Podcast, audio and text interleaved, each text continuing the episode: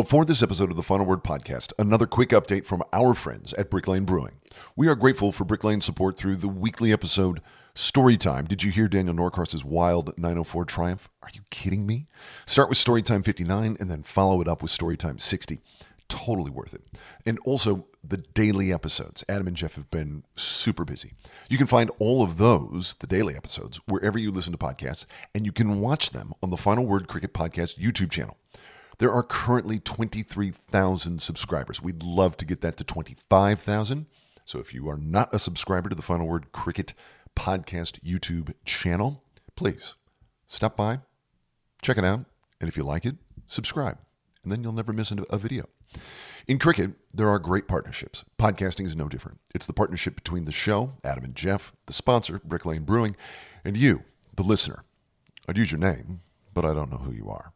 But thank you. In addition to subscribing to the YouTube channel, please check out Brick Lane Brewing on Instagram and Facebook. Say hello and tell them the final word sent you.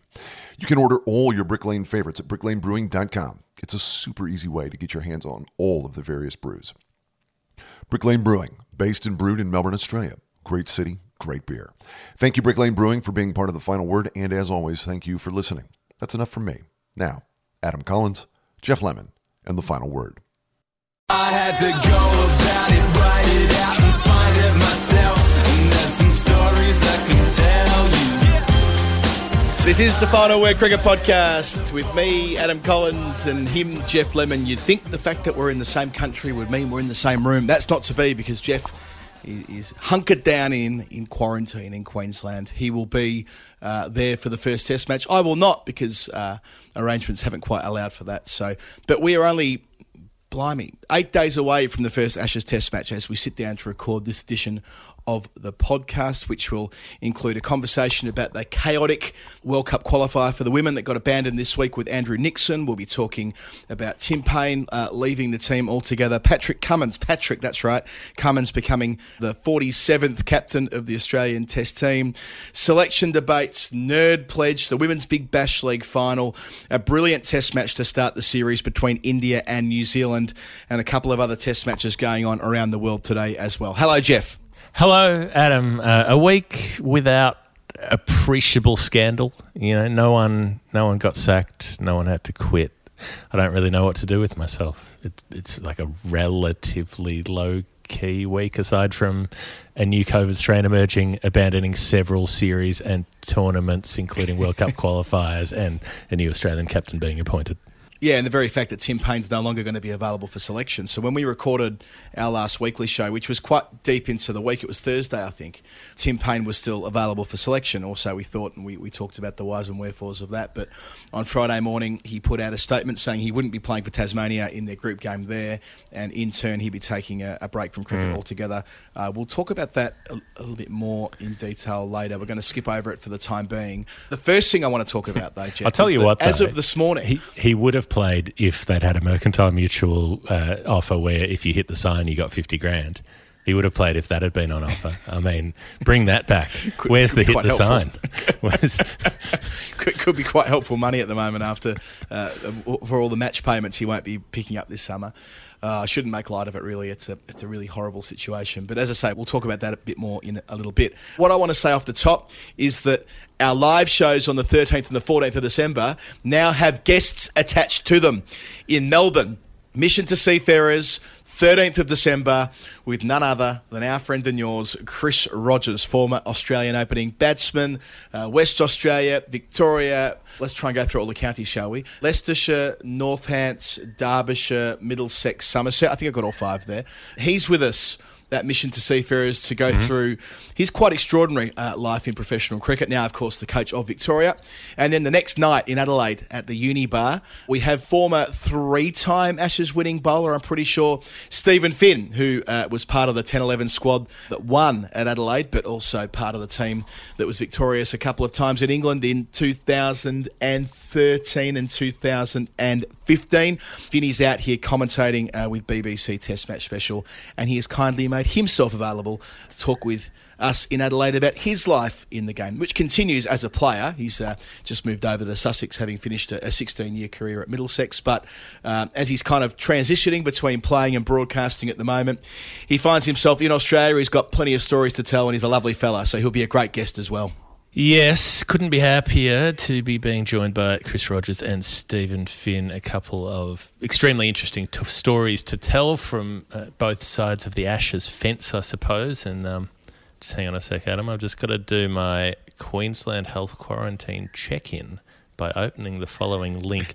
So this is the thing where they send you a text message every day and you have to immediately reply to it and it tracks the geolocation of your phone to make sure that you are where you're supposed to be.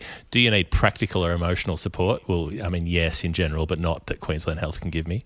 Am I experiencing COVID symptoms? No. Has anyone entered my nominated quarantine address who does not normally reside there? I wish. And have I left? No, I haven't. So all right, that's done. Check in. Yeah, I've missed about, I don't know, in eight days, I've missed about six of these because they send them by about 10 a.m. when I'm still asleep. So I get a phone call every day from some worried Queensland health worker who's like, "You didn't reply to your message," and I'm like, "You sent it at 8:45, champion. Of course, I didn't reply to the message."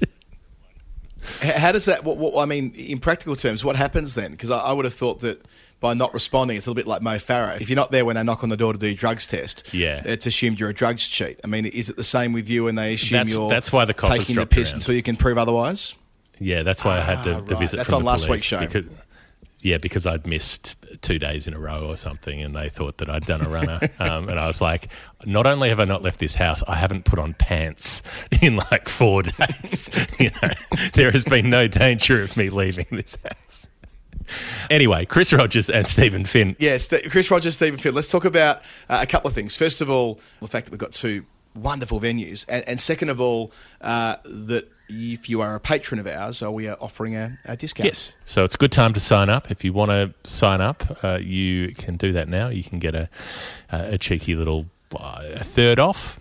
I think third of the third of the price. Worth doing that um, for that alone. And I think we're going to have a lot of fun. We're writing the show at the moment. We're working out what segments are going to be in it. If you want to make suggestions, you can let us know on the the socials or the emails or the DMs or whatever.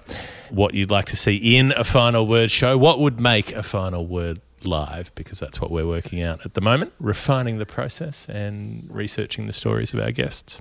And we've, I think we're up to about show seven and eight now, so we've got it down to a, reasonable, a reasonable craft. So I, am confident that if you haven't been before, uh, that you will have a good time. So uh, the tickets are all in the show notes. There, there, are different links for the two shows because we're selling them through di- two different providers. Don't ask us why. That's just the way mm-hmm. that it all worked out.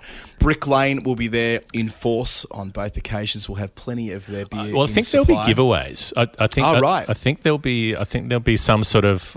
You know, I'm still working out the details of this, but I think there may be some sort of you know door prizey like maybe maybe it involves a quiz. I don't know. There'll be a chance to walk away with free stuff at the end of the night, put it that way. Okay, so all there at uh, finalwordcricket.com, but in the show notes too. Come along to our live shows. Chris Rogers on the 13th and Stephen Finn on the 14th. Jeff, we mentioned in the intro that uh, unfortunately coronavirus is part of the conversation again this week, big time, due to the new Omicron variant that became, uh, well, that started circulating, I suppose, at least as far as testing is concerned, late last week and over the weekend. Mm-hmm. It is having an effect already on, on the program of different teams around the world, but the biggest effect was on the World Cup qualifier that the women were involved in ahead of the 50 over World Cup next April. And Jeff, you've caught up with Andrew Nixon, who's a writer and a leading voice on the game in associate cricket, to explain why this has been a complete and utter debacle.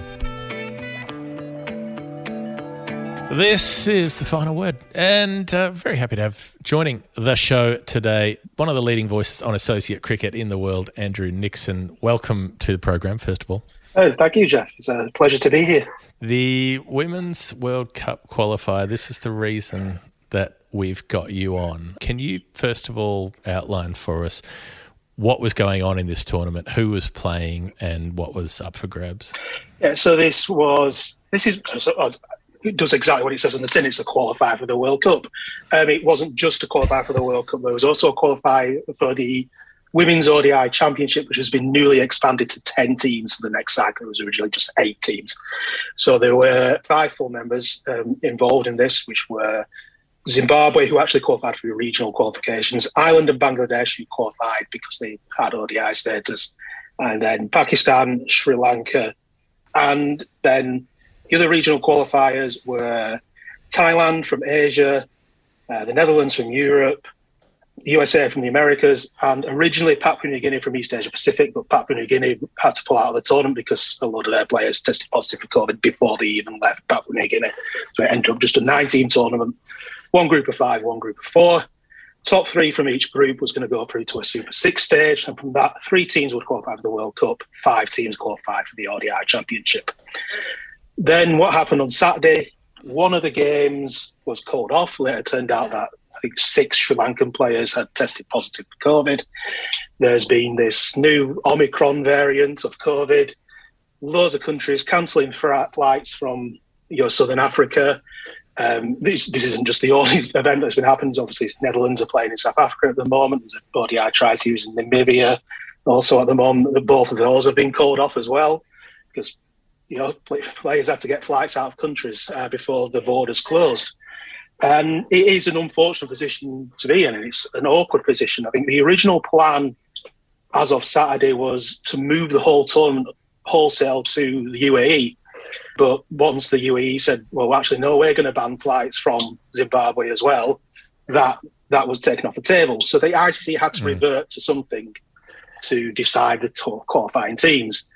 At the time this this was announced, Thailand were in the process of thrashing the USA they had already beaten Bangladesh and Zimbabwe. They had secured that place in the Super Six stage. However, because Thailand don't have ODI status, they don't have a ranking, and the hmm. ICC reverted to rankings to decide the tournament, to decide who progressed in the tournament. Of the nine teams in the tournament, only five were actually on the ODI ranking table. Right. The, so obviously, and it, as of September, at the end of September, this year, which was the cut-off point. Mm-hmm. But obviously, essentially, the whole tournament that had been played up until that point was completely meaningless because none of the games counted. And the ICC mm-hmm. did say, and this is a fair point, that some of the teams had only played one game. You can't really decide qualification for a tournament based on just one game. You can't really do win percentage when the team's only played one game, things like that, which, which you know, is a fair point. But when you look at some of the ranking, what the rankings, so Sri Lanka in the ranking period, which dates back to May 2018, Lanka had won one game in 12. Bangladesh, and that, that was enough to qualify for, for the ODI Championship. Bangladesh had won two games in eight. Because they actually had a ranking, yeah. presumably, whereas, whereas other teams didn't. So it's coming down to this weird gatekeeping thing in cricket that says that certain teams get given status but that's a lot of the time that's based on whether their men's team has that status, isn't it? It's slightly different for women's cricket. Just to carry on with that ranking thing, though, the only games that Ireland actually counted towards their ranking were the three games they played against New Zealand in June 2018, all of which they lost by over 300 runs. Yeah, I remember that series. Yeah. They've qualified by conceding 500 runs to New Zealand in repeatedly. Yeah, this isn't to get at Ireland or anything. You know, Ireland have been hard done by as well, just as Thailand have. Uh, and Zimbabwe have to some extent as well. Zimbabwe are probably on track for the Super Six as well. You know, they were the host nation. They're in a very unfortunate position. As you say, the, the situation has been slightly different in women's cricket. So the ICC took over control of women's cricket in, I think, 2005 or 2006. It was previously run by the International Women's Cricket Council. The International Women's Cricket Council had a much more sort of open view of status, and they're the, the only women's qualifier they actually won. Previously, the World Cup had been run by invitation. They won one qualifier, and that was an all ODI event. So Japan have played women's ODIs under the IWCC. Scotland played ODIs under the IWCC. The ICC came in and said, "Oh no, we don't like this. We like to do things in tens. We're going to have 10 mm-hmm. teams mm-hmm. with ODI and test status." which wasn't actually the full members because at that time Zimbabwe didn't have a women's team and Bangladesh didn't have a women's team. It was actually Ireland and the Netherlands. Ireland had played a women's test in 2000, right. and the Netherlands played one, I think, in 2007 against South Africa. I think it's still the last up until very recently was the last test not to involve Yeah. either England or Australia, uh, which is a nice little pub quiz question if anybody wants it. Yeah, well, in India, India played one against South Africa in 2014, and Sorry, before yes, that, I think it was yeah, it was Yeah. it was ne- yeah, the Netherlands in 04 or whatever it was. Yeah. Um, So, so then that's it. So eventually, and they were say, well, we'll make it the top ten teams after World Cup Mhm. qualification. And the next World Cup qualifier in 2000, I'm just trying to get my dates right. I think it was 2013. The Netherlands lost ODI status, Bangladesh gained it. And it had been like that ever since. So Zimbabwe didn't have ODI status until early this year when at the ICC annual conference, they decided that actually, no, all full members now can play women's ODIs and women's test matches if Right. they ever want to play test matches. So Zimbabwe, cre- but that creates this weird situation where the notional Afghanistan women's team that doesn't exist has ODI status, but Yeah. the Thailand team doesn't. Even though they're playing 50 over matches to try to qualify for a World Cup, they're still not being called one day internationals because of the team that's playing. Yeah, and when you look at their recent results, obviously, as I said, they beat Bangladesh and they beat Zimbabwe. They've beaten they've beaten Zimbabwe not just in this tournament recently. You, you look, at, you compare the records of let's just say Ireland, Zimbabwe, and Thailand. There really isn't much to choose from in recent results. They have very similar records when they play similar teams. You know, Zimbabwe's Ireland record against full members in recent years has not been great. Um, not just not just against New Zealand, but pre, pre, you know, prior to that, they won. They made one game in about eight years against full members.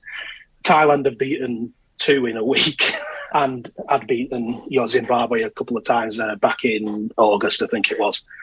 So Thailand are the are the team that's been most harshly treated. They were, as I said, they'd won three games out of four. Uh, even the game they lost against Pakistan, they bowled Pakistan out for 140 odd, and they just lost it through the batting. So they are there or thereabouts. They are one of the top 12 teams in women's cricket.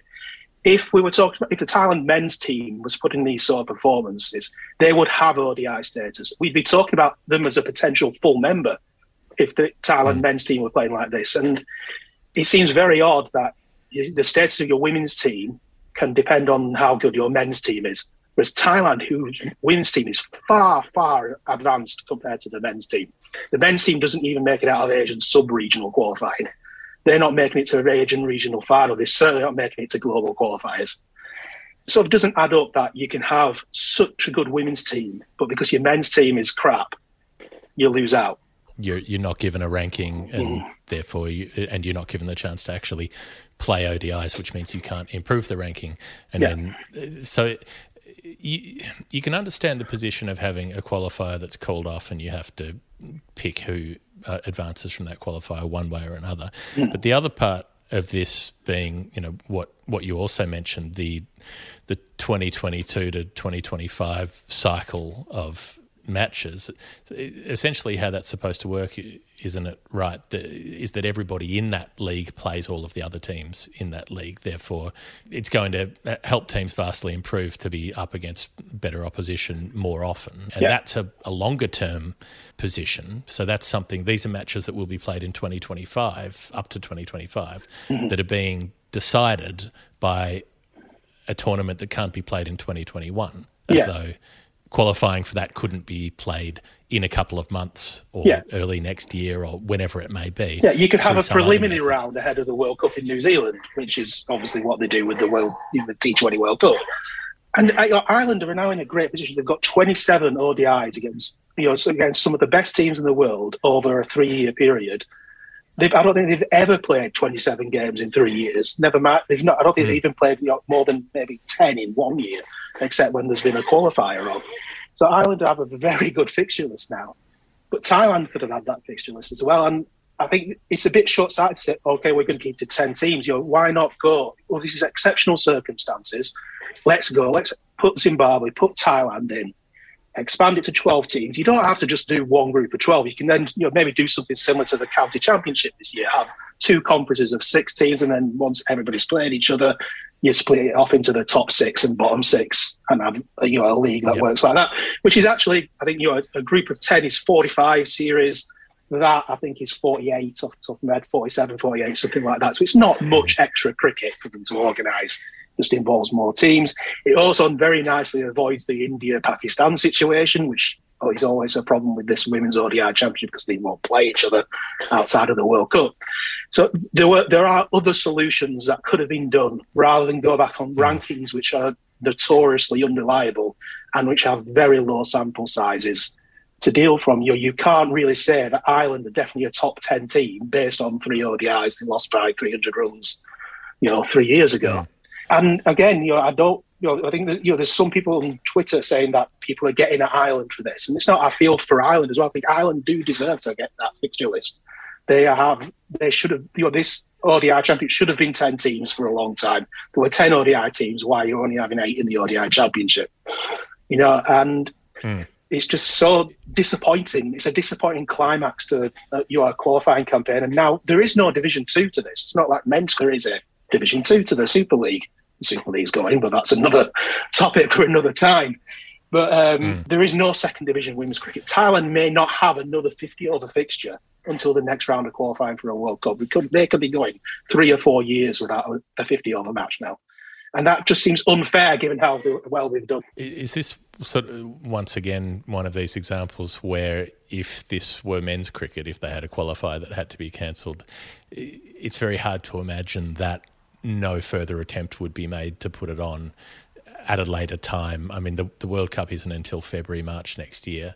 That it, it, it, seems impossible to imagine that if this were men's cricket, they wouldn't find a way around it. But it seems like that because this is women's cricket, it's too expensive and too difficult. Therefore, the, the money won't be spent on it and, it, and it won't go ahead. Yeah, and it's, it's interesting you say that because a women's tournament recently was relocated uh, the America's regional qualifier for the next T20 World Cup, was originally set to be played in Canada, involving USA, Canada, Brazil, and Argentina.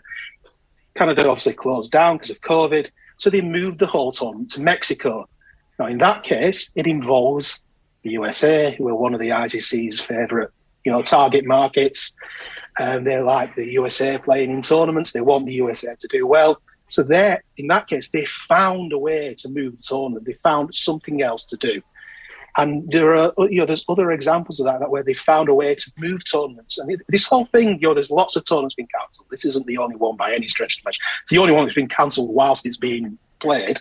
And there's been a lot of inconsistency over, you know, like the African regional qualifying for the men's T20 World Cup once you know some of the countries shut down, in that case, it decided, well, let's just play the sub-regional events and the regional final all in one go, you know, over a three-week period, all in the same, all in the same place. They played them all in Rwanda. Whereas in Europe, they cancelled the sub-regionals and just held the final and decided the qualifiers on rankings. So it's this, it's this inconsistency which is so maddening. If you're going to do something, do it consistently. The under, under 19 qualification was decided not on rankings, because there are no under 19 rankings, but on 10 years worth of performance. But for hmm. T20s and ODIs, they're only using three years of performance. It's the lack, complete lack of consistency in these decisions. And yes, they are in a very awkward position. I, I, I don't envy the people having to make this decision at all. But it, it's just this lack, this constant lack of any sort of consistency. You know, and they even said in the press release, well, the, the play, according to the playing conditions, we've decided the results on rankings if the tournament gets cancelled. And they had a link to the playing conditions. You go to that link and look at the playing conditions. At no point does it mention how they're going to decide the standings if the tournament gets cancelled. So, where, where you know, right. nobody seems to know where any of this has come from. The ICC never speak up, never answer questions on this. I've tried answering them. Uh, I've sent loads of questions about this and other th- other things to do with rankings to the ICC over the last 12 months. And they very rarely actually get back to me. Uh, mm. Maybe that's because it's me. I don't know. But yeah, answering these sort of questions isn't um, generally in their best interests. Yep. Uh, well, we will keep a close eye on what happens, and it it seems like like maybe this doesn't have to be a done deal yet. Maybe there can be some pressure put on to try to come up with a better solution to this, given the, the time they've got. Um, Andrew Nixon, thank you for joining the final word and explaining all of that to us. Oh, thank you. Pleasure. Anytime. Thanks to Andrew Nixon for making himself available and for being such a wonderful advocate for uh, Associate Nations around the world in trying to grow the game. That deep and palpable frustration from him there uh, that these teams have been cut off at the knees effectively, purely down to administrative issues that could have been dealt with in the past, and, and now they've caught up with the ICC, really. Yeah, I, I, didn't have to ask a lot of questions to Andrew. I just pointed him to the start line and, and let him go, and he ran through all of the issues there. I mean, it it always comes back to this weird uh, sort of elitism in cricket of saying that there are certain countries who are better than others who who get recognised with certain kinds of status, therefore they get rankings, therefore they are uh, deemed worthy, and and then on the basis of those those rankings that some get and some don't, some have progressed and some haven't. So it's it's the the same old problem within the way that the ICC structures the game that is that, you know continues to burn those teams who aren't as high up the preference ladder. Yeah, and I suppose the complexity with cricket has always been that teams have been let in progressively. It wasn't as though, and that's purely by the by virtue of the way the game spread, right? A colonial game through um, what wasn't even called the Commonwealth then, but what, what's become the Commonwealth, and, and so on. But it feels as though we're reaching a stage of maturation where a lot of those old conventions can be scrapped and we can start again. And status is a big part of that. Certainly in, in short form cricket. I get in at test level where there isn't the infrastructure, where there isn't the funding, where they're mindful of creating profound mismatches. But I mean, there is a way through here, and we're seeing that in the T20 game. And unfortunately, that hasn't quite been in position quickly enough for these women. Uh, and, and, I know you spoke about it in the interview, but the Thai women, especially, having got themselves into pole position for qualification, having been at the T20 World Cup last year, just about the best story in world cricket at the moment, really. Uh, and, and, they won't be there, nor will they be uh, in the next round of uh, the Women's Championship for no other reason than the fact that nobody thought this could happen, except for those like. Mm-hmm. frankly, like Andrew, who've been foreshadowing problems like this for a number of years. Yeah, as we talked about the fact that a tournament being called off in 2021 will affect who can play who in 2025 yeah. is ludicrous. The idea that they can't get this qualifier on, like, sure, maybe they can't get it on right now, maybe they can't get it on in the next month, but the idea they can't get it on at some point in the next four years is absurd. The possibility of trying to play it before the World Cup in New Zealand seems an obvious one. If they were willing to throw enough money at it, they could fix the problem, but they don't like spending money on women's cricket, so they won't. Two teams who will be getting it on this time next week by the time it's released is Australia and England. And in Australia's case, it'll be under the uh, leadership of Pat Trick Cummins, as Steve Smith continued to refer to him over and over in that press conference the other day. Interesting after that, um, that Pat went up to Steve and said, What were you doing that for? And Steve's like, I don't really know.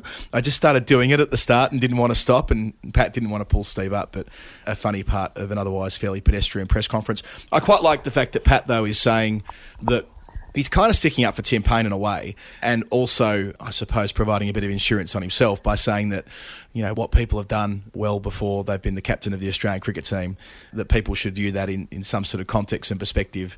And that's I suppose, because he knows that he's not a perfect human being either, and he wants to avoid being painted as one, uh, because otherwise he's going to go down the very same slippery slope that, that Paine went down. Not necessarily in the same manner, but you know mm. that all it will take is one fuck up, and, and, and we'll be back to where we are again.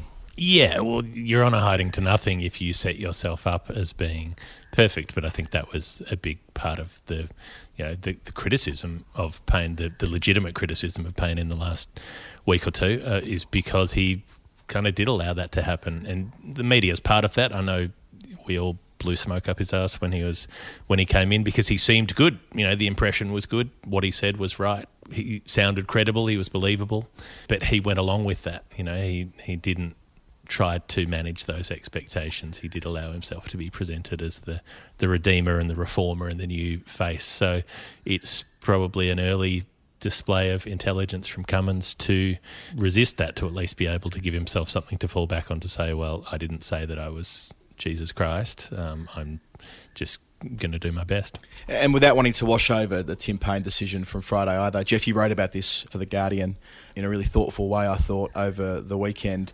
I mean, well, I'll, I'll, let you explain it in your words, but what I took from it is that we are permitted to feel sorry for Paine, but we but we shouldn't do it at the exclusion of being mindful of, of the other people who've been involved in this, and we shouldn't wash over that. And I know we talked about this last week on the show, but it's a little bit sharper now that not only has he given up the captaincy, his professional career is effectively over. I, I think um, and I think the situation evolved even after I wrote that piece that there's more information now about the woman at the centre of this has brought a claim of sexual harassment against the organisation, against Cricket Tasmania, to a, human rights body the complaint I mean there are at least three people involved that we know of now because there was Shannon Tubb who got sacked and there's another unnamed person who was working at Cricket Tasmania who was actually the source of a harassment claim she made at the time. So we're starting to see a much it, it looks like a much bigger institutional problem. It looks like Cricket Tasmania had a lot of toxic shit going on there and they didn't do anything about it. And not only that, they then started trying to prosecute someone who was uh, bringing this to their attention. So the order in which those things happened, that's not entirely clear, but they have a problem and they are not being willing to deal with it because they're. It seems like what they care about more is protecting Tim Paine. So that that's the biggest part of the problem, I suppose. The piece that I wrote was trying to understand why someone in Tim Paine's position would allow this to go unreported would be willing to take the praise for being the new good face of Australian cricket while knowing that there was something that could come out to blow him up. And yeah, it's really a meditation on honesty because that's it's something I've thought about a lot in my life. There are you know plenty of times when I've fallen down on that front because. So I was thinking about the concept of, of honesty and what we're afraid of when we lie about things, and so really that was what the piece was about, and it was you know, it's it's certainly not an apologia, and it's not a, mm. a, It's it's trying to understand the human position of someone in the middle of this story. Yeah, and Sam Perry wrote uh, nicely about this for the Guardian too, and expanded on these thoughts on the Great Cricketer podcast, saying that he understands the the framework as to why one would lie or one, one would try and cover up something like this, because presumably a lot of stuff goes down uh, inside inside cricket that would never get reported on, or mm. rather that would never really risk getting out. Now, it's hard to put a percentage on how much that would be, but you can see the risk reward. If Paine simply, sna- you know, if he gets through one more series, if Paine gets through two more months without this being reported, if this comes out a month after he's no longer the Australian captain. Well, of course, mm. it's a mm. big deal, but it's nowhere near as big a deal. And I suppose that's a, a managed risk when uh, players who are involved in the system mm. and people intimately involved in the system know that plenty of stuff goes down uh, in professional sport that doesn't see the light of day. And, and, and, in this instance, he felt like he had a bit of inoculation mm. because there was uh, that initial, anyway, report from Cricket Australia and from Cricket Tasmania that in effect exonerated him. He, he felt some ballast from that. And it's only when whoever pulled the pin out of the grenade on this, and who knows who and when and why and for what motivation. But as soon as it did, he had himself a, an escape plan that was probably prearranged uh, alongside Cricket Australia. But mm. he felt to that point as though he may get through without this coming out, uh, given how close it had been yeah. before. Uh, which I thought was an interesting part of this. It, it, sort of suggests that there is plenty of stuff uh, that could and has been covered up, uh, and and that's because mm. most of the time, I mean, I, have I've joked in the past. I think we did during the uh, the sandpaper debacle, Geoff, that you know, Cricket Australia is the size now of kind of a small government department. Yet there isn't the scrutiny of a government department, is there? I mean, it, you know, there, there isn't mm-hmm. an opposition, for example. I mean, it, it's a it's a group of cricket reporters or or, uh, or, the cricket media who most of the time, or a lot of the time, are focused on whether Travis Head or Usman Khawaja are going to bat number five in the first Test match. They're not primarily looking mm-hmm. at the politics of cricket. It's like a different subset of reporting altogether, which doesn't always get done as in detail as it would for an organisation that large. And so, what you see from an organisation like that is they only want to ask the questions they absolutely have to ask because they don't want to know any more than they absolutely have to know. And we saw that acted out to the letter in South Africa when they did an investigation into one test match of ball tampering, even though mm. it is almost certain that there were other test matches where it was happening. They didn't look at them. They were like, oh, no, we don't see there's any evidence to look into that, so we won't. They just didn't want to find more trouble. It's like that in this case where it's up, it keeps being up to journalists to root out the next bit of grime because the governing body is not prepared to do it themselves. They're a PR organisation and they've got no credibility left when it comes to saying that they've done an investigation or that there's no problem with uh, with something that they've assessed. Yeah, and it'll be interesting to see those who have joined the board since 2018. Remembering that like 2018 is the middle of all of this, isn't it? It's sandpaper, mm. botched sandpaper investigation, Tim Paine, effectively botched Tim Paine process. That's all happened in the space of about Yeah. four months but, of but each other. happening directly afterwards. Yeah, like yeah. immediately afterwards. Oh, and exactly. and after all of the bullshit about we've got to learn from this and we've got to move forward, you, you, they don't learn from it. They, they don't care about learning from it. They just learn what they can get away with, but they'll just try to get away with it the next time. Yeah, so the onus will be on the next group of directors, won't it? And look, I have I have faith that people don't join the board in order to be involved in a to be involved in cover-ups, right? Like, I mean, the credibility of directors. I mean, remember, a lot of these directors are on a number of boards. You know, they all kind of have their bank and their airline hmm. and their mining company. They all they all ride the carousel. There aren't a lot of directors in Australia who get to do the big jobs. We're a relatively small country. Uh, there's been a lot of criticism uh, of that before, that the hmm. limited gene pool for directors. I suppose you hope that people who don't come from that that tradition. I'm thinking, you know, a, a director like Mel Jones, who we know well, and you know, uh, all the usual caveats here about her being a friend of ours. But I think I don't think she would enter the board as she did a year and a half ago or thereabouts now, with a view to being part of this. And I, I like to think that what's happened over the last two weeks will be um, the catalyst for some more systemic change at that level. You have to want to believe that, don't you? What choice is there? Of course, and there are you know there are usually a couple of very credible people on the board. There are usually, uh, say, a couple of former players who who wouldn't have an interest in the same kind of PR management stuff, but they can also very easily be outvoiced, you know, outvoted, outmuscled, and what can they do? You know, if they're a protest voice in the boardroom, well and good, but it, it doesn't necessarily allow them to actually have an influence if they're going to be outnumbered on other things. uh, Stephen Smith, formerly the vice captain. A lot of love for Smith, I thought, Geoff, in terms of the coverage and the way Cummins spoke about him and the fact that Cummins kind of went uh, to Cricket Australia saying that he actually wanted Smith to be his vice captain. It wasn't like a head to head thing. He, he went there with a, a ticket of sorts. And pretty helpful, I would have thought, for Australia to have a guy who's been through an awful lot. I wouldn't say he's towards the end of his career, but he's in the second, well and truly in the second half of his career. He's been through a lot on and off the field.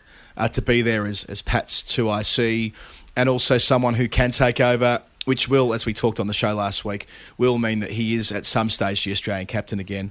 And that, to me, feels about right. It feels to me about the right balance that he wasn't, in effect, banned for life from a captaincy position, but he's been brought through in in the 2IC job, which means they can have a bit of generational change through Cummins, but not completely throw away the experience that Smith brings. And, and when they need a safe pair of hands, as and when Cummins needs to rest and rotate himself out of the team being a fast bowler.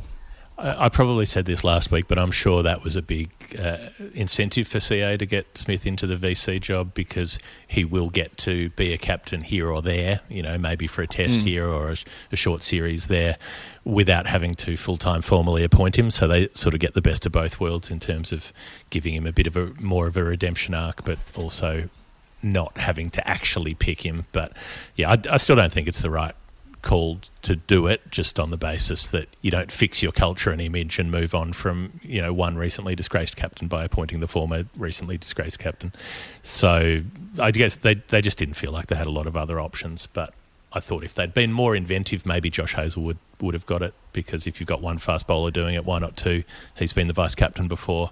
He didn't get to stay on in that job, but that might have been an opportunity to sort of keep the generational change moving. But they wanted to have one from the batting side, I guess, and, and give Smith that second chance. Yeah, I- look, I, I don't think they've done it in order to give him the, as you described it, the redemption arc. Like uh, the easier thing to do would have been to have gone to Generation Next. The problem they've got is that who is putting their hand up from Generation Next to be the the, the two? Well, who's the- guaranteed a spot? Yeah, I mean the only the only player who's dep who's guaranteed a spot is is Labuschagne, and it Mm-hmm. seems to me from my vantage point he's nowhere near it. Like honestly, he's nowhere near it. Yeah. To be to be like you know, I get he might one day, and I get that people grow up, and I get that people mature quickly inside that dressing room, and he'll go through that. And, and good luck to him. He seems like a lovely young man, but. I mean, seriously, having him responsible for the test team right now, even in a one-off capacity, that feels like a bad combination to mm-hmm. me.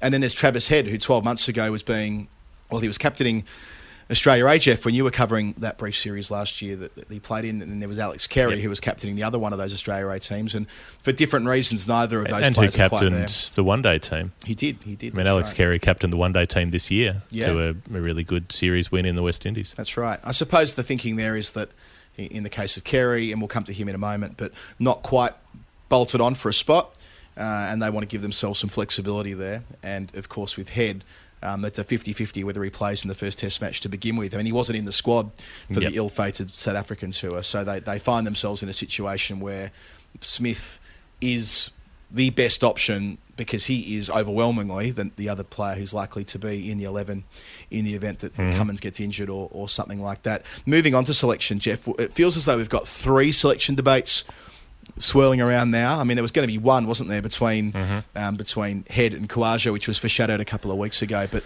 that's broadened out now to Carey and Inglis, and also uh, on the back of what George Bailey said a couple of weeks ago, and and Jhye Richardson's performances in the Sheffield Shield. Whether they start with Richardson um, ahead of Stark uh, at the Gabba uh, with a view to managing the quicks as they did in this corresponding series in, in 2019. Let, us start with the the wicket keepers, Carey and Inglis. Um, Carey made a timely century in the Mercantile Mutual game on Sunday at Adelaide Oval. Really good game, actually. SA made 274 after being like 200 for one or something like that. But um, but and he was there with Henry Hunt, who looks a good prospect actually. He made 61.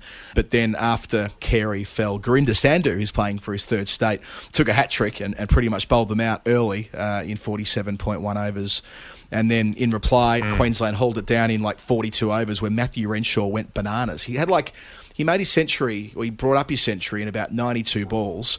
And he went on to finish with 156 not out from 109 balls, hitting five sixes after raising his century. So he finished it in a real hurry there. I think he got them the bonus point, Queensland there. So Renshaw, just reminding people that he's a pretty good cricketer. You don't forget how you, you don't forget Yep. to be a good cricketer just because you have a rough couple of years. He'll he'll be back, I'm sure. But just on the Khawaja head component to that, head missed out. Uh, well, he made 20 odd uh, in, in the one day, but he made 101 when SA were following on in the Shield game. And then Khawaja, with Queensland chasing 88, made 52 not out in 36 balls. So they both had a blistering finish to that game. Yeah. I wouldn't have a clue who they're going to pick. I just have, I mean, you can build a case for both, can't you?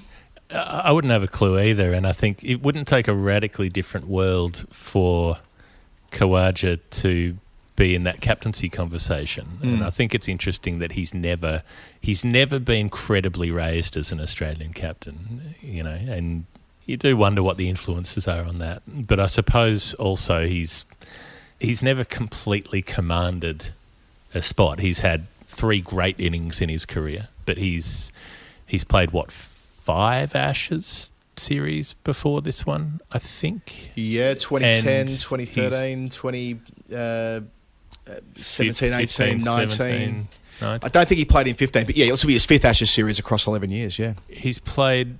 Yeah, I mean, he hasn't played all of the tests in all of those series, but he's featured in all of those series. He's made one Ashes hundred, which was the junk hundred in the fifth test in Sydney in 2018. He made hundred that day, didn't he? I'm 170, sure he yep. did. You know, when it was 50 degrees in England, we cooked and just wanted Yep. to go home. So he's never produced a, like in, in some ways his best ashes performance is still that one on debut when he made 37 and got eight pages in the Sydney Morning Herald about it because you know he looked he looked classy that day replacing Ponting. But he's never stamped his authority on an ashes series and I do wonder how many shots does someone get you know how many chances does does someone get because they made a few runs in the Sheffield Shield before the first test? I mean if you've had your go you've had your go and I don't I, I just think they're going backwards to look at him again. Yeah, he'll turn 35 on the 18th of December. I wonder whether that'll be a factor. Like if you're looking at one or the other, heads 26, 27 maybe, something like that. Mm-hmm. So th- there is a, a generation gap between the pair of them. But then again, head was And how, dropped. how many shots does one player get versus play, other players who never get a go? Yeah, you know? well, that's right. That's right. And in Head's case, he was dropped in England in 2019, albeit a bit of a team balancing with Mitch Marsh coming in as a, an all rounder. But then he was dropped uh, 18 months on from that uh, last year against India. He wasn't in the squad for South Africa. So far from like what I would call a rusted on player in that Australian team right now. And Khawaja missed his opportunity to be talked up as captain. If Khawaja grasped that chance when Warner and Smith were banned, and Bancroft, because remember that Kawaja was effectively in Bancroft's spot when he opened the batting in the immediate aftermath of Sandpaper. Had he, I mean, of course, there's the the Masterville century in Dubai, but that's really it in that following summer. He hmm. makes one century. I mean, you talk about junk time centuries when they were up by 300 runs on the first innings against Sri Lanka at Canberra and they decided to bat again just because they couldn't be asked enforcing the follow on Yeah, for two sessions. Um, that that was the epitome of a junk time hundred, even more so than the Sydney Century in, in 2018, where that was in at least initially tough conditions with Warner and Bancroft out early. But yeah, the I mean, I, the way I would look at it is that are they thinking about this particular series? Then, if they are only looking at this series in isolation, then maybe it's Khawaja. If they're thinking about giving Cummins a, a, group of players that will play with him for a period of time, then, then it's probably Head. As for the wicketkeeper, I note mm. that I mean Josh Inglis uh, presents a pretty interesting storyline, really. I don't think anybody, apart from those who have covered him in England and in WA, realised that he spoke with an English accent until about four days ago. Um, but he did grow up there. He moved over to Australia when he was 15. And he, he did. His do- last name is literally English. like, well, he did do well. He did well last year in the Blast for Leicestershire, and he made a really impressive century in the Championship as well. He made three tons uh, for WA in the last Shield campaign when he kind of had his big breakout year.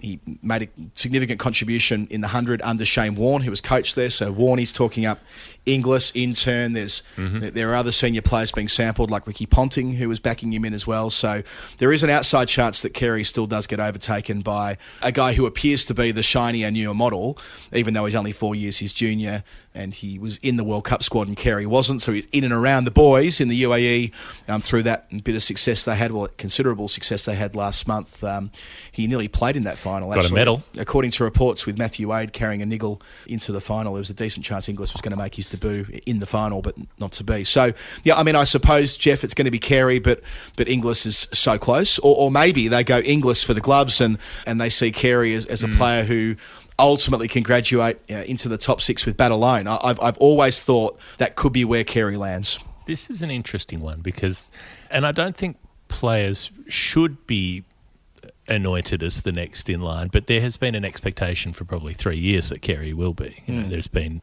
it's always been the talk about him, and it hasn't all been conjecture from outside. There's obviously been enough of a consensus inside that that is what's going to happen, and so I don't think you can do that and then let someone get shafted when all things are relatively equal. I mean, there are probably five wicketkeeper bats in domestic cricket in Australia who all have basically the same record. They're all decent with the gloves, they all average low 30s with the bat. No one stands out on records alone. You know, Carey doesn't stand out really, but Inglis doesn't stand out over Carey. They're they're roughly the same player statistically, so then it's about what else do they bring? And they've always liked the leadership aspect with Carey. They've liked the calmness, the coolness on the field. And when he was asked to fill in as captain in the one day team after Finch got injured earlier this year, he did it really well. So I think for all of those reasons, he should get the nod, but it is interesting that there's such a late campaign. Inglis is like he's like the write-in nominee on, on a Senate ballot in, in the US or something. You know, we're like Hulk Hogan gets elected governor because enough people wrote him on the ballot. You know, Ponting's backing him and Warne's backing him, and uh, so the the big dogs are barking in his favour. But I don't know what it is that suddenly got them all so musky and aroused uh, about Inglis. Like, yeah, he's done some great stuff in white ball cricket, but why does that mean he should be in the Test team? I think it's because of what he did for WA last year. Really, he just stood out. But then again, uh, so is Pearson for Queensland, right? I mean, I suppose the different yeah. tricks that Inglis has, and and Pearson's got a trajectory. Pearson's got a massive upward trajectory in the last three years with the bat. Like he's but got think, better and better. But I think so. that's what Inglis has going for him too, right? So Inglis was a middling player who'd, yeah. who'd never, who really had never performed at domestic level. Was in the in the wilderness a little bit, and then he's had a fabulous year in Australia and transferred that to England as well. What Carey has going for him is that, I mean, different format of the game, but he, has been a match winner against England in, in, in one day cricket before, including that uh, that wonderful mm-hmm. century uh, to win the series at Old Trafford uh, in late 2020. So, yeah, again, it feels like we're, we're talking toss of the coin stuff, but I'd be surprised if they overlook Carey on the basis that, as you say, they're probably looking for a group of players to go with Cummins over yeah. a, a longer stretch of time with leadership credentials, and and Carey certainly uh, has those coming into this, and he's done his apprenticeship. Is the other point here? He's been in and around the white ball team for four or five years. He he shouldn't be daunted by this step up. Whereas Inglis, I mean, he's kind of going from state cricket to the test team uh, for the mm. first test of an Ashes series, where um, you know whether it should or shouldn't be, that's different gravy above the shoulders for you know when it comes to the way a, a player can sink or swim, coming in for the first test of an Ashes series as your entry to the international stage isn't as straightforward as someone like Carey, who's had plenty of experience playing in the pyjamas.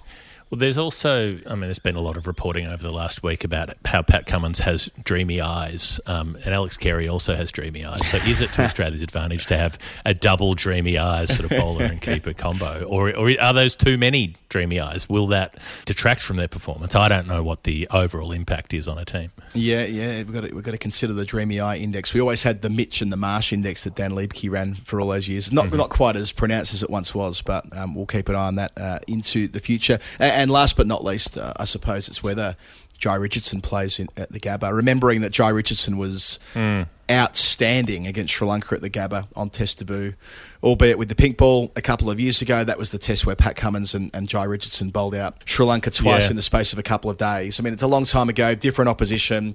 He's gone through a lot since then, picked up some fairly serious injuries as well with that shoulder reconstruction. But I mean, you know, jumping Jai, time to fly. Uh, uh it feels like it's on.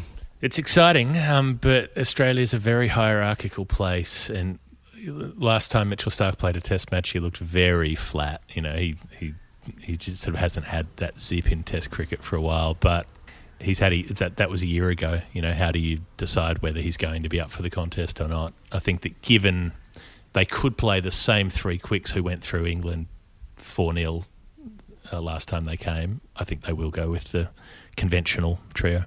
Yeah, they, they, took 82 wickets between them, those four bowlers, uh, in 17 18, which was the 82 that Australia took. No other bowler claimed a wicket. I mean, it was kind of the perfect plan. Actually, so it might have been 88 wickets. With Yeah, it was, with all of them taking With Lyon. Least.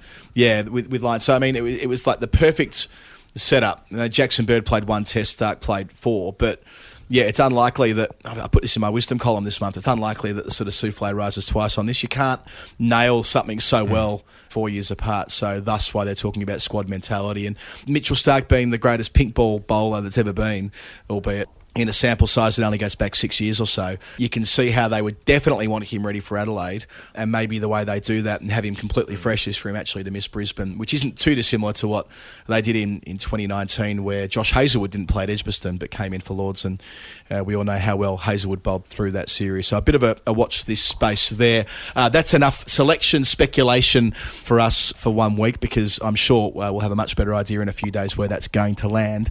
Geoff, before we take a breather though, uh, let's move on to a little bit of. Mm, Nerd Pledge! Nerd Pledge. It's a game, a fun game that we play with listeners of the show, to the show, and off the show. Uh, so here's how it works we make this show twice a week. People help us fund it, bless them. They send us contributions, and those contributions, instead of being a round number like the value of a, a coin or a note, they're a specific number. They're a Dimmeys and Forges stock take sale sort of number uh, because, you know, 1844. Uh, Nine ninety nine. Spotlight sale. And they are that number because the number relates to cricket in some way, but we don't know why. We have to work out what it is. That's the game. For instance, Justin Douglas is our nerd pledger for the show this week. A long time Julio, and that's that's when you send in a round number, who then changed it to a nerd pledge number. That number is $18.44. Very generous. Thank you, Justin, for throwing that in the hat. And 1844 1844 now, the decimal point could be anywhere. There could be no decimal point. It could be uh, two separate things. It could be 18 wickets for 44 runs. It could anything that involves a sequence of 1844 in cricket. If we can work out something that does, that's going to be our answer for Justin. And Adam has the reins this week. And I have an answer. And look, the, the 1844 I've gone for might not be uh, what uh, Justin was steering us towards. However, this is a bowler I was thinking about just a couple of weeks ago. You know how sometimes, Geoff, you think of, I wonder what ever happened to them, and you jump on their Cricinfo page mm-hmm. or Wikipedia.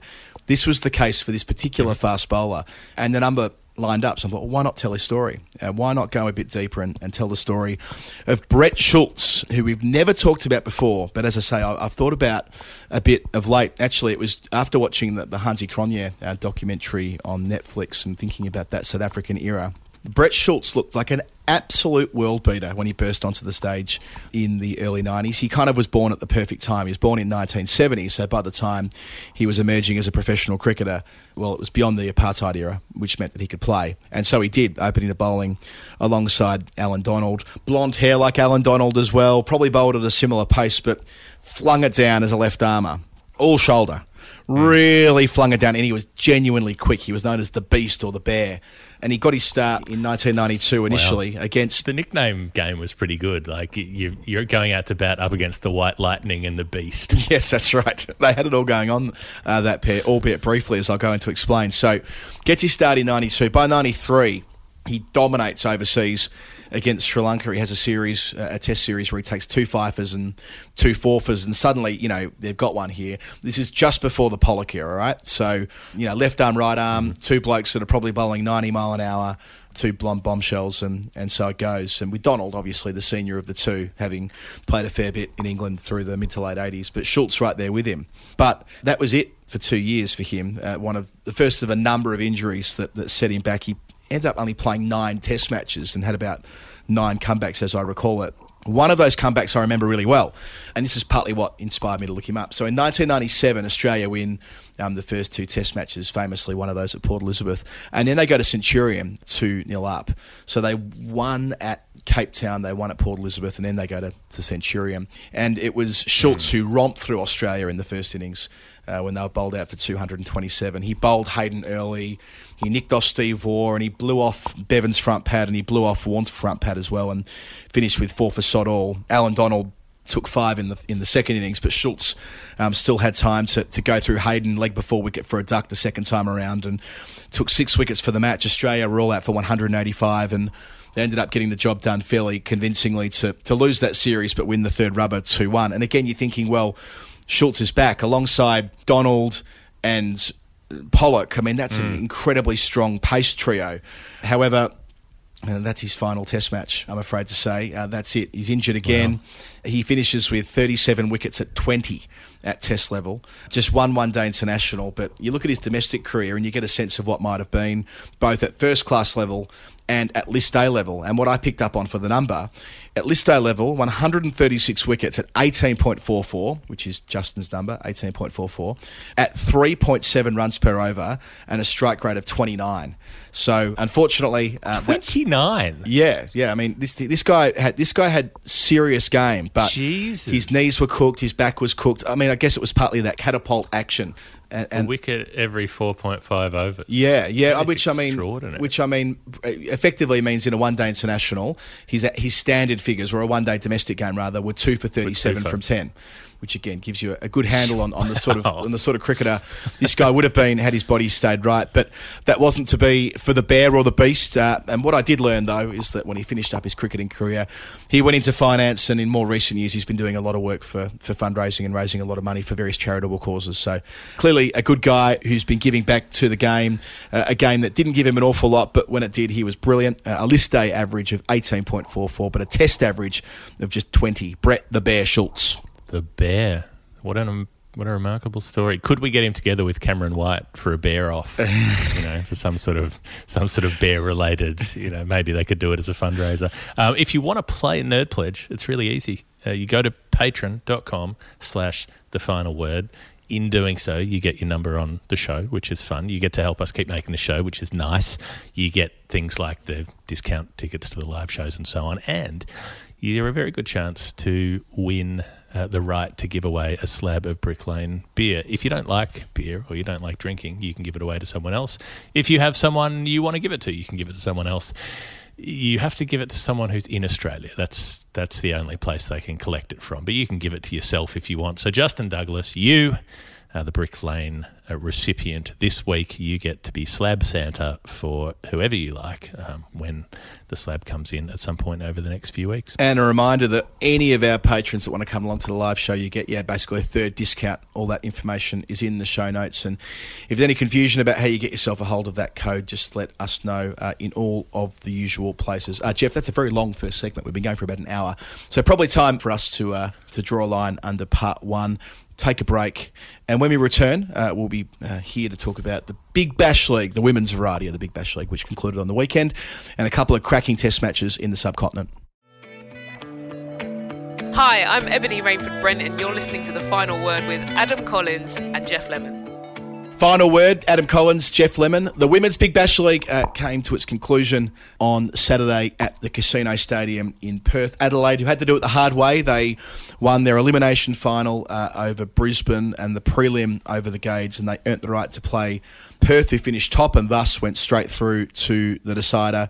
A great crowd of 15,000 people there to watch. Prime time Saturday, Geoff, as well, on the main channel on Channel 7. I know we say it all the time, but to think where this competition was when you and I were covering it you know, day in, day out, uh, back in 2015 to where it is now, it's quite astonishing. But yes, a, a very entertaining match between uh, first and fourth on the ladder in the regular season. And at long last, the Scorchers have got it done. Yeah, they've been so close for so long. They've they've been in finals almost every year. They've made the final uh, before, but they've they've never sealed it. Uh, and look, I suppose it was their it, it wasn't their all star opening duo going nuts, but they did enough. They batted through until the eighth over. Sophie Devine and Beth Mooney, and it's it's a pretty remarkable run of success for Mooney, who wins two mm. finals with Brisbane Heat in which she's the player of both times, and then makes a move over to Perth and wins a final for them as well.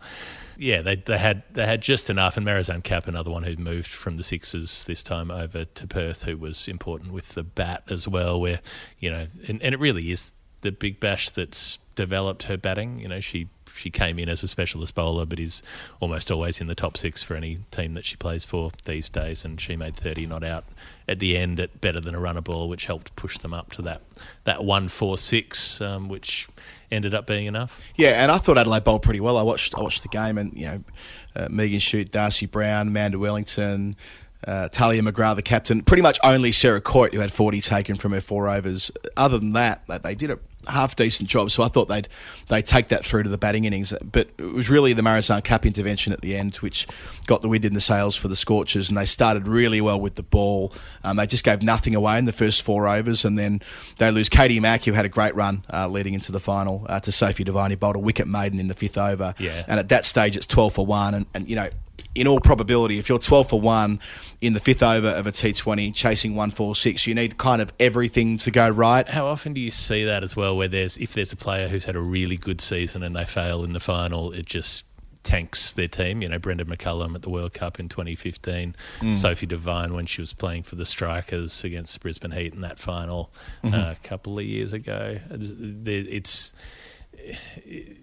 it's like if you come to rely on someone, you can't afford to rely on a player in T20 cricket because there's always the chance they won't make runs in that in that game. Yeah, that's right. Uh, and I mean, I, I guess the, the, the, the, support did come. Uh, Wolvaardt's 25 quickly when, when they needed it and that rebuilding job with, with Tahlia McGrath, who made 36 from 29. So they're kind of vaguely within striking distance, but then Heather Graham gets out the team wolf, and uh, uh, Purcell, who takes two for 23, gets McGrath, and then Kapp gets Bridget Patterson, and you know, like the squeeze is on, right? So they did uh, they did get it to a point where I think they needed 12 and over from the final five. So if you kind of squint at it and you know look out the side of your eye, you can kind of see how that might be possible. But Heather Graham uh, held her nerve at the mm. end. So she had 20 runs to defend in the final over. Only had eight taken from that. She picked up a couple of wickets. So as you say, Mooney gets her third flag in a row. Great story for Sophie Devine as well, who moved over from um, the Strikers, so uh, winning the flag against her old team there. But her first pennant and, and players like Heather Graham Graham, Geoff, who've made their way to, I guess, the cusp of international selection. Heather Graham might have even played a couple of times uh, for the Southern Stars now, but always been in and around Australia A and the, the seconds here and has got her opportunities through the Big Bash as a very dependable all rounder for the Scorchers. And now she's a Premiership player. A Premiership player. Well, yes, they can't they can't take that away from you. Um, good good recruiting by Perth. It was interesting that that, uh, that and Dane van Niekerk felt the need to move on from the Sixers, or whether the Sixers felt that they needed to change things. But also interesting that that pair went to different teams for the first time. They've they've always played together in the Big Bash, being a married couple. And, Did you see the um, and the Sixers absolutely tanked? Did you see the at one stage uh, Marizanne Bolden absolute unplayable to Dane, which missed you know the outside edge by half a centimetre and the off stump by a quarter of a centimetre. And you know I think someone pointed out on social media. Can you imagine the extent to which Marizanne will dine off that delivery? If only I had a kiss to stump.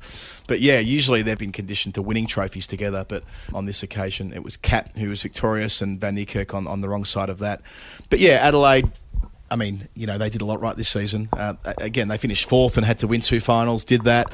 They had a problem for a while there, Geoff, when they couldn't quite make it into the top four But under Charlotte Edwards now, they're, they're, they're on the trajectory to, to win one of these at some stage. And they've recruited well too. So I think that it was a, a fitting result that two teams who had underperformed at different stages got the chance to play in the decider.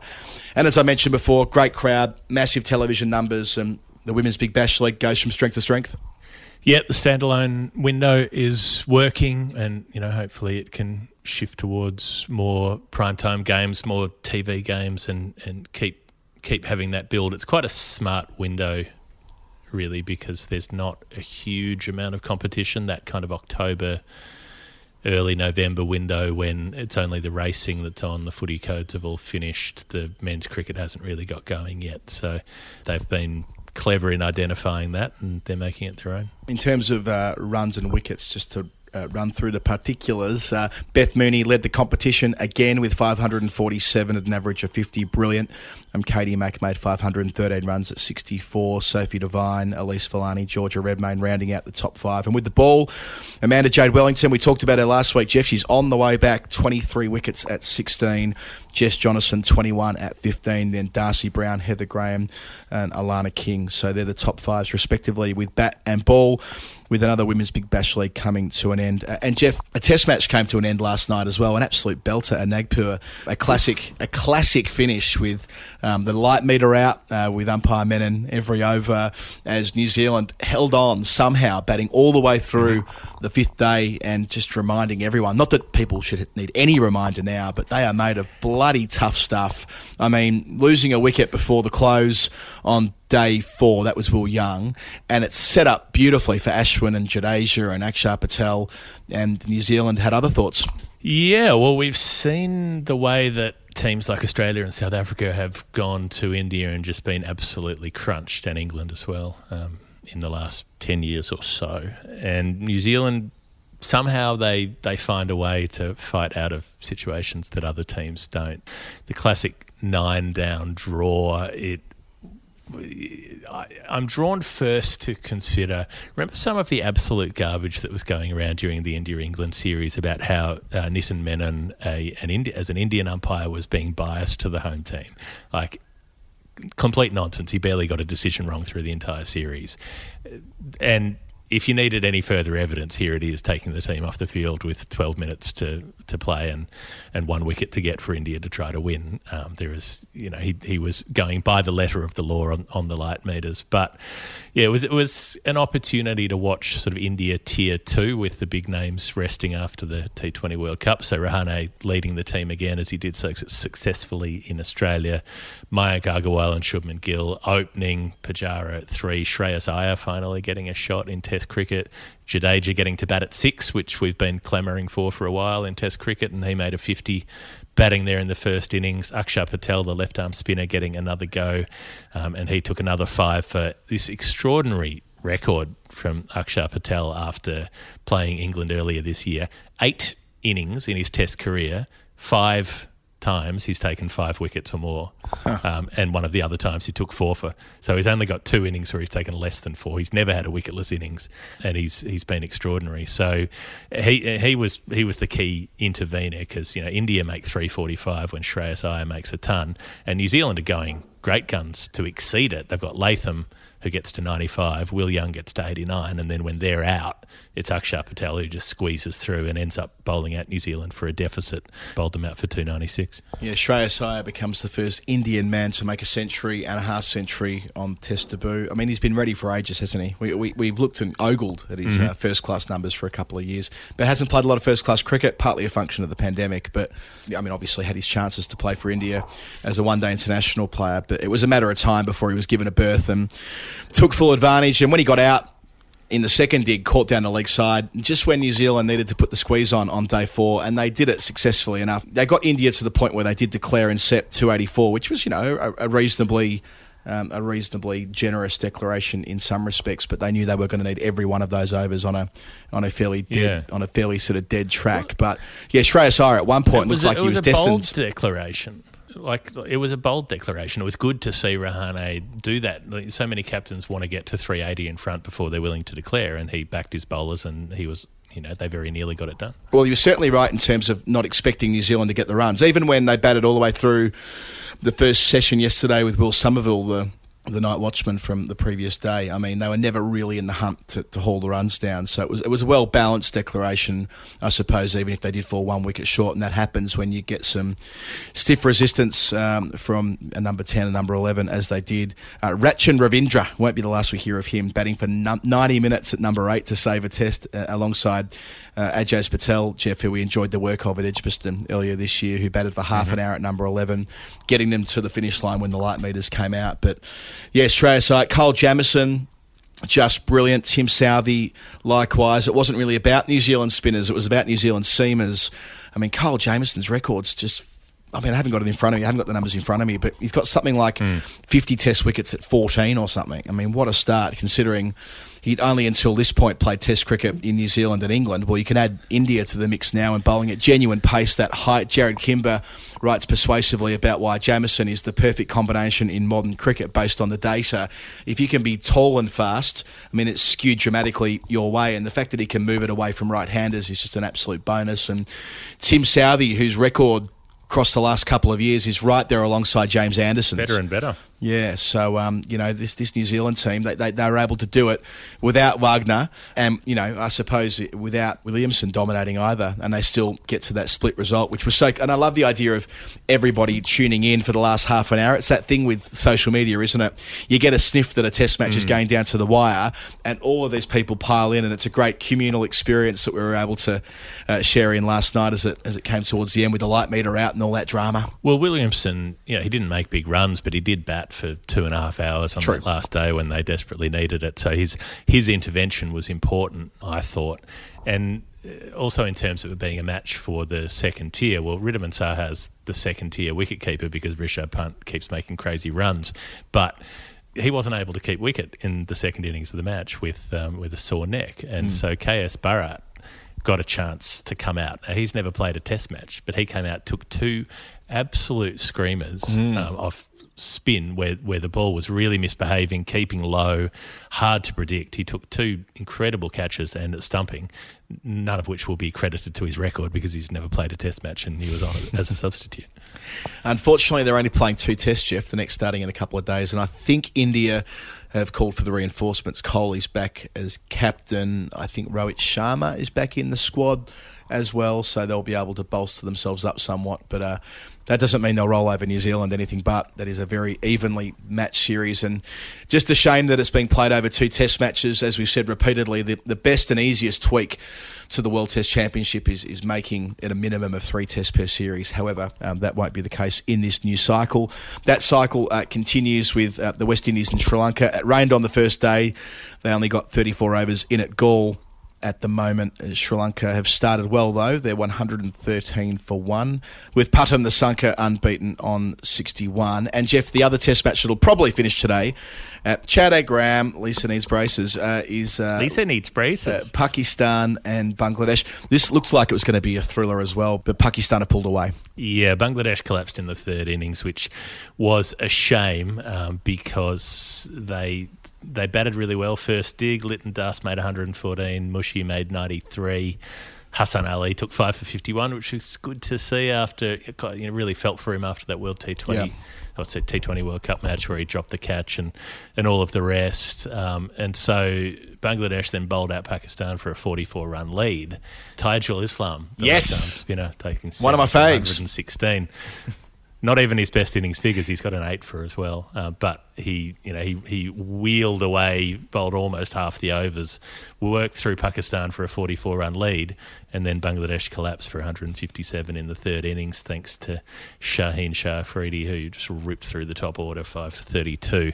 So Pakistan are, are running it down quite comfortably. They're 109 without loss in the fourth innings, ready to resume. Um, Abid Ali with a 50, and um, they look like they should charge it down. As Matthew Beggs, our mate from the Patreon page, pointed out last night, we are in a golden era of Test cricket. Make no mistake, we are seeing more test matches resolved on the final day, deep into the final day, than certainly any time in my life. So let's savour that, and let's hope that the uh, the Ashes series in Australia follows suit.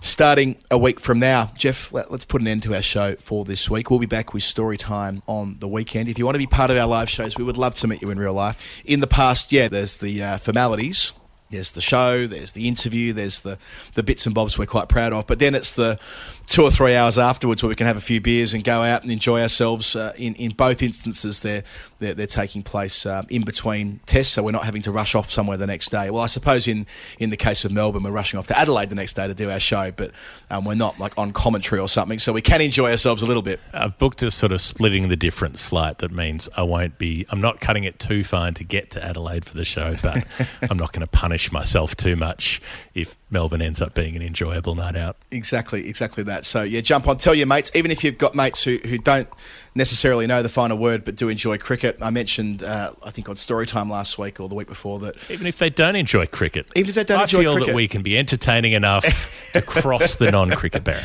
I like to believe that too. But that group of guys that came to the London show on spec didn't know anything about us and uh, had a wild old night and um, met a bunch of interesting people and have remained supporters of the show. So bring people along who love cricket and love supporting independent journalism, which is what we try and do uh, on the show, on the final word. Thank you to the team at Bad Producer Productions who get us on the park at least twice a week. We're going to be making the Ashes daily. Uh, it's going to be very, very busy time mm. for us over the summer. If you want to be involved with what we do, patreon.com forward slash the final word. Join the conversation on the Discord which continues to pop off. People bloody love it on there, and I love dropping in too when I get the opportunity. And Geoff, you spend a bit more time on there than I do at the moment, but it's a wonderful community of, I suppose, like-minded people who just uh, have just spent uh, well. They've enjoyed watching the World Cup with us on there, and I'm, I'm sure it'll be uh, the case through the Ashes as well. Thanks to Brick Lane Brewing. Brick Lane are going to be very much part of our live shows in Melbourne and Adelaide, and we'll have more to say about Brick Lane and the Sydney show on the 4th of of January next week, or maybe even on Storytime. Maybe even on Storytime. Time Time will tell. That'll be the next time you hear from us. Storytime will be on the weekend. Thanks for listening. This has been the final word with Adam Collins and Geoff Lemon. Let's do it all again soon. Bye for now. Arrivederci.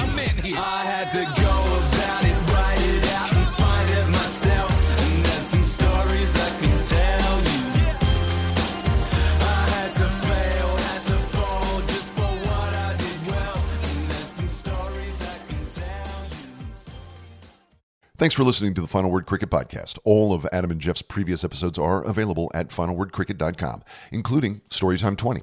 That's 40 story times ago. 40. Almost a year's worth of Nerd Pledge. Why Storytime 20? Because it features comedian Will Anderson. It's a great chat. I think you're going to love it. Finalwordcricket.com for all things Final Word. And thanks once again to our friends at Brick Lane Brewing. Shop online at bricklanebrewing.com. Thanks for listening. More from Adam and Geoff real soon.